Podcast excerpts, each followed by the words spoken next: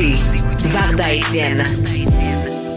On parle beaucoup de la santé mentale du personnel scolaire, mais comment va celle des enfants dans notre système scolaire malade et défectueux? En tant que mère de famille, moi, je me suis posé la question parce qu'on sait aussi que le taux de décrochage scolaire est en hausse.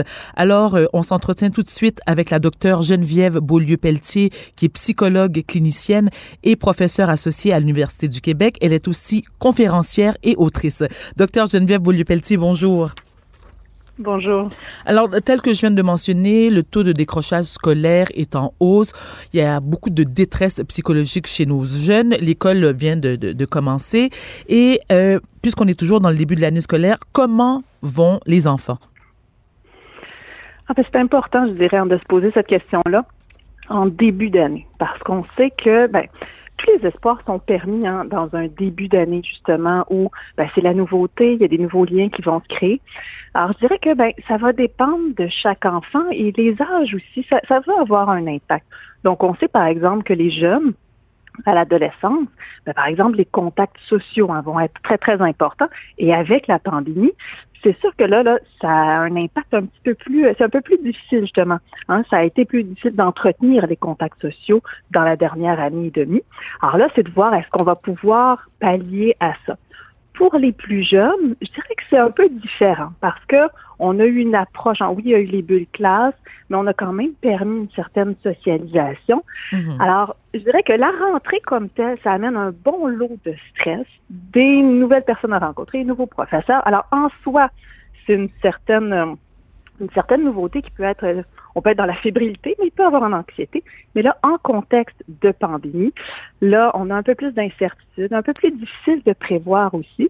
Et à certains moments, ça peut être le sentiment d'impuissance qui peut être là, autant chez l'enfant que chez le parent. Alors, c'est important de prendre le temps d'en parler ce matin. Tout à fait. Vous dites dans un article qui a été publié dans Urbania, vous avez dit que la pandémie n'a pas créé la détresse psychologique. Mmh. En tant que mère, je le répète, moi, j'ai, j'ai deux, j'ai trois enfants, mais mes deux plus jeunes, âgés de quinze et dix-huit ans, ont trouvé l'année dernière particulièrement difficile. Je n'ai qu'à penser à mon fils cadet qui faisait son entrée au Cégep en ligne. En plus, il est T D A H. Ça a été très difficile et pourtant, c'est un enfant qui est très doué euh, au, au point de vue, euh, au plan académique.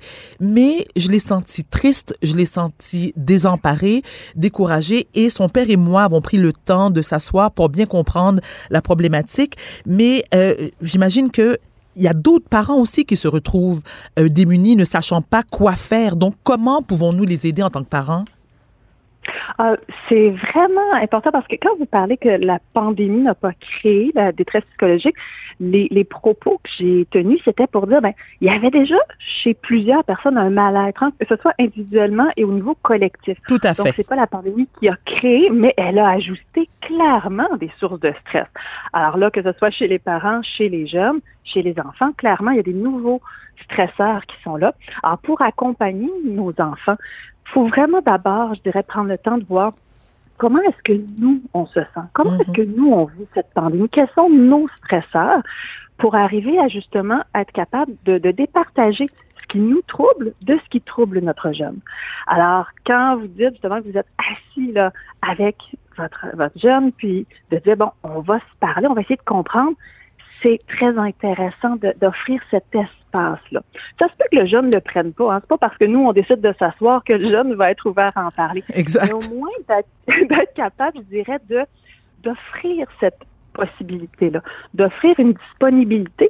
Comment on peut le faire? Bien, déjà, de ralentir notre rythme comme parents, comme mmh. famille, d'avoir un rythme plus doux, plus lent, ce qui nous permet, à certains moments, justement, plutôt que d'être pressé dans la course du quotidien, De, de, d'être là au besoin.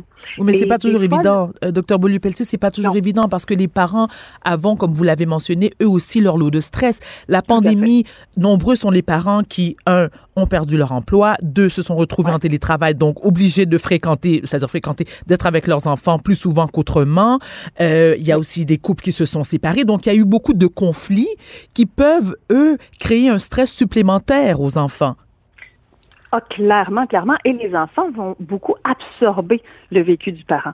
Donc, même si nous, on essaie de, de bien fonctionner malgré nos sources de stress, ils vont être très capables de capter sans nécessairement euh, être capables de faire sens de ça parce qu'ils ne savent pas nécessairement ce qu'on vit, mais ils, ils sentent cette charge de stress-là, ces préoccupations-là. Alors, c'est pour ça que le plus qu'on est capable, nous, de faire un bout de chemin par rapport à nos facteurs de stress, c'est, c'est très aidant pour départager. Mais oui, les parents ont eu beaucoup, beaucoup, beaucoup de soucis, je dirais, beaucoup de préoccupations. Et c'est peut-être l'exercice qu'on peut faire, en fait, qu'on devrait toujours faire même en dehors de la pandémie. Oui, tout à fait. Mais de se dire, qu'est-ce que, qu'est-ce que je veux que ce soit mon quotidien? Est-ce que c'est satisfaisant? Et, et certains ont pris cette opportunité. C'est clair que perdre son emploi, c'est vraiment euh, un facteur de stress important. Certains ont pris cette opportunité-là de dire, bon, je, comment je veux ma suite? Là? Je dois la créer. Alors, c'est vraiment d'essayer de prendre cette opportunité-là pour se dire comment je veux fonctionner au niveau de la famille. On peut faire cet exercice-là aussi en famille, pas seulement individuellement, mais euh, au niveau de la dynamique familiale aussi. Je vais parler maintenant du rôle des enseignants parce que même avant la pandémie, beaucoup de parents mettent la responsabilité de l'enseignant pour être responsable non seulement d'enseigner à leurs enfants, mais aussi de leur éducation. Hein? C'est comme si que de huit heures à trois heures trente, on n'est plus parents, c'est la job du prof. Est-ce qu'il y a une façon aussi peut-être d'aider euh, les enseignants à euh, eux aussi venir en aide aux, euh, aux enfants et les, ado- les adolescents pardon, en difficulté scolaire? Mais je dirais déjà, il faut vraiment comprendre que la communication entre justement les, euh, les membres du personnel scolaire et les parents, elle est essentielle. On doit vraiment communiquer. Quand justement il y a des sources de stress, que ce soit du parent ou de l'enfant, c'est vraiment important d'en, d'en faire part à l'enseignant qui va être beaucoup plus capable de comprendre notre enfant. Si on regarde par exemple l'anxiété, c'est pas seulement là, une agitation ou des ruminations. Ça peut vraiment se traduire, par exemple, par des comportements plus turbulents, une plus grande irritabilité chez certains jeunes. Alors, si justement le personnel scolaire est plus en réaction à, cette, à ces comportements turbulents-là, là, on, rend, on passe à côté de l'anxiété du jeune. Et là, on ne s'enligne pas vers quelque chose de très positif et constructif pour lui. Alors, plus on va être capable de communiquer, on donne à, à l'enseignant des ressources pour accompagner notre jeune. Je dirais aussi de faire confiance au personnel scolaire parce que des fois, justement, surtout en contexte de pandémie, on n'est pas nécessairement tous d'accord. Euh, y a, y a certaines mesures qui nous irritent. Alors, Si je suis, si je ne montre pas ma confiance dans le personnel scolaire, je suis en train aussi d'envoyer des messages à mon jeune qui risque aussi d'être, euh, je dirais, de, de, de vivre ça plus difficilement en milieu scolaire. Est-ce que c'est vous... vraiment un travail de collaboration, je dirais. Tout à fait. Euh, Docteur Pelletier-Beaulieu, euh, Beaulieu-Pelletier, pardon, est-ce que vous considérez que la santé mentale de nos enfants a été négligée euh, pendant, euh, pendant la pandémie? Je pense que ça a été plus long avant qu'on le mette vraiment à l'avant-plan. Euh, j'ose croire, hein, au fil des mois, qu'on en a davantage parlé, mais je pense qu'il faut continuer à le faire parce qu'on a beaucoup parlé que les enfants ont une grande capacité d'adaptation, une belle capacité de, de développer leur résilience. C'est très vrai. Hein, ils sont très, très capables de cette adaptation-là, mais n'empêche qu'il ne faut pas négliger ce que ça leur demande. Et que même s'ils ont ces capa- cette capacité d'adaptation-là, s'ils sont dans un entourage plus stressés, plus troublés, euh, qui, des, des parents, par exemple, qui n'ont pas des ressources euh, pour différentes raisons, hein, mm-hmm. que ce soit juste une disponibilité de temps, une disponibilité mentale, une charge trop grande, ben, c'est difficile pour lui de s'adapter. Alors, oui, on, on, on doit encore plus en parler, de dire, oui, ils sont capables de s'adapter, mais donnons-nous le temps de les comprendre. Et je dirais que les jeunes, surtout les adolescents, ça a été long avant que réellement on en parle. Ah oui. Parce qu'en se disant, oh, ils sont jeunes, ils sont jeunes. Non, non, ils sont à une phase de vie essentielle dans le développement de l'identité où le contact avec les, le, les amis est fondamental. Alors, c'est pas des caprices, là. Ils ont besoin de ces contacts-là pour se développer, pour sortir, je dirais, de, de, de la, du, du nid familial. Ça fait partie de leur développement. Alors ça, on doit continuer à en, à en parler. Dans votre pratique, vous avez surtout... bien sûr, consulter beaucoup d'enfants avec euh, des troubles d'anxiété. Il n'y a pas beaucoup de gens qui comprennent ce que ça veut dire. Et les premiers signes d'anxiété chez l'enfant, c'est quoi? Bien, je dirais, moi, je travaille beaucoup avec les parents qui accompagnent des enfants. Et souvent, ça va être, je dirais, une certaine désorganisation dans le quotidien, euh, que ce soit à, à l'école, à la maison, beaucoup d'irritabilité justement, ou des comportements un petit peu plus turbulents qui dérangent et qui souvent ne seront pas interprétés comme étant de l'anxiété. Euh, il y en a que ça va être beaucoup des, des préoccupations, des pensées le soir, juste par exemple avant de se coucher. Ça va être plus des, des, des questionnements, euh, des peurs qui vont se développer aussi, euh, qui ne sont pas nécessairement reliées à la pandémie, là.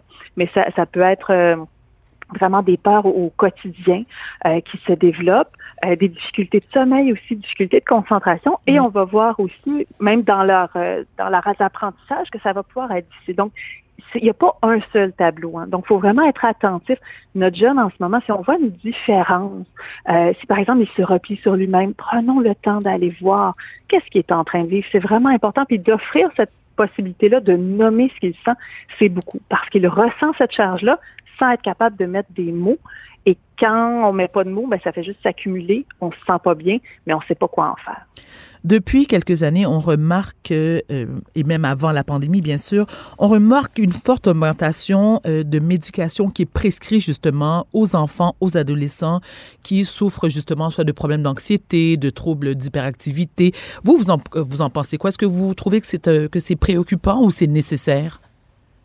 Je pense qu'il faut vraiment se questionner. C'est préoccupant dans le sens où, dans certains cas, c'est utile. Dans certains cas, vraiment, ça va aider euh, le jeune. Par contre, il faut vraiment se questionner. Avant d'aller rapidement faire une médication, on doit vraiment prendre le temps de, de, de voir qu'est-ce qui est vécu. Parce que très souvent, l'entourage, je dirais, ou le, en milieu scolaire, les gens vont se sentir impuissants, pas nécessairement en mesure de euh, d'outiller l'enfant. Alors, la médication va être utilisée parfois rapidement.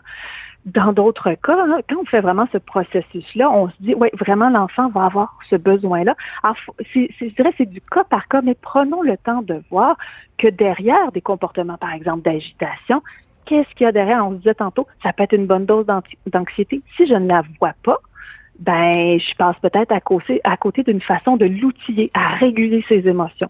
Donc, faisons attention, prenons le temps de bien comprendre le vécu émotionnel de l'enfant, faisons une évaluation euh, en profondeur, je dirais, avant de, de trop rapidement aller vers euh, l'utilisation de, de médication. Que diriez-vous aux gens euh, qui vont qui vont prétendre que, justement, de donner, de prescrire des médicaments de jeunes enfants ou des adolescents, c'est une façon d'acheter la paix, parce qu'on le sait. Je, je, je parlais du cas de mon, mon fils qui, lui, prend des médicaments, il prend le, le Vivance. Mm-hmm. Je me souviens, au début, il était complètement zombie. Euh, et moi, je me disais, bon, le, le temps d'adaptation va se faire. Le père était contre. Et euh, bon, il m'a, le père m'accusait, bon là, c'est correct maintenant, mais il m'accusait de vouloir me débarrasser du problème. Et ce qu'il ne souhaitait surtout pas, c'est que notre fils soit obligé, comme bien d'autres enfants qui prennent euh, des médicaments, de les prendre à vie. Oui. Donc, on... on... Mais direct... oui. Allez-y, allez-y, je vous en prie. Ben, ben, en fait, ce qui me vient spontanément, c'est de dire très souvent... Comme parents, on va se sentir impuissant. On ne sait plus comment aider notre enfant. Exact. Alors oui, ça, ça, ça devient un outil. C'est un outil parmi d'autres.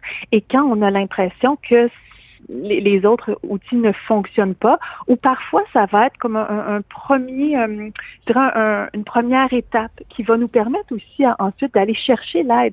Parce que on, si on, on sait par exemple qu'en ce moment, le contexte de se dire hey, je vais aller chercher des ressources psychologiques pour mon enfant, ça peut prendre du temps.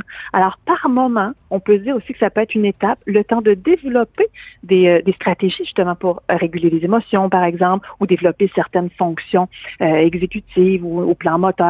Donc, par moment, on peut le voir comme un, un, un allié, euh, mais je pense que c'est surtout ce sentiment d'impuissance-là qu'il faut vraiment, on doit accompagner les parents parce que oui, ça peut être très, je dirais, débordant comme mmh. parent. On ne sait pas comment faire.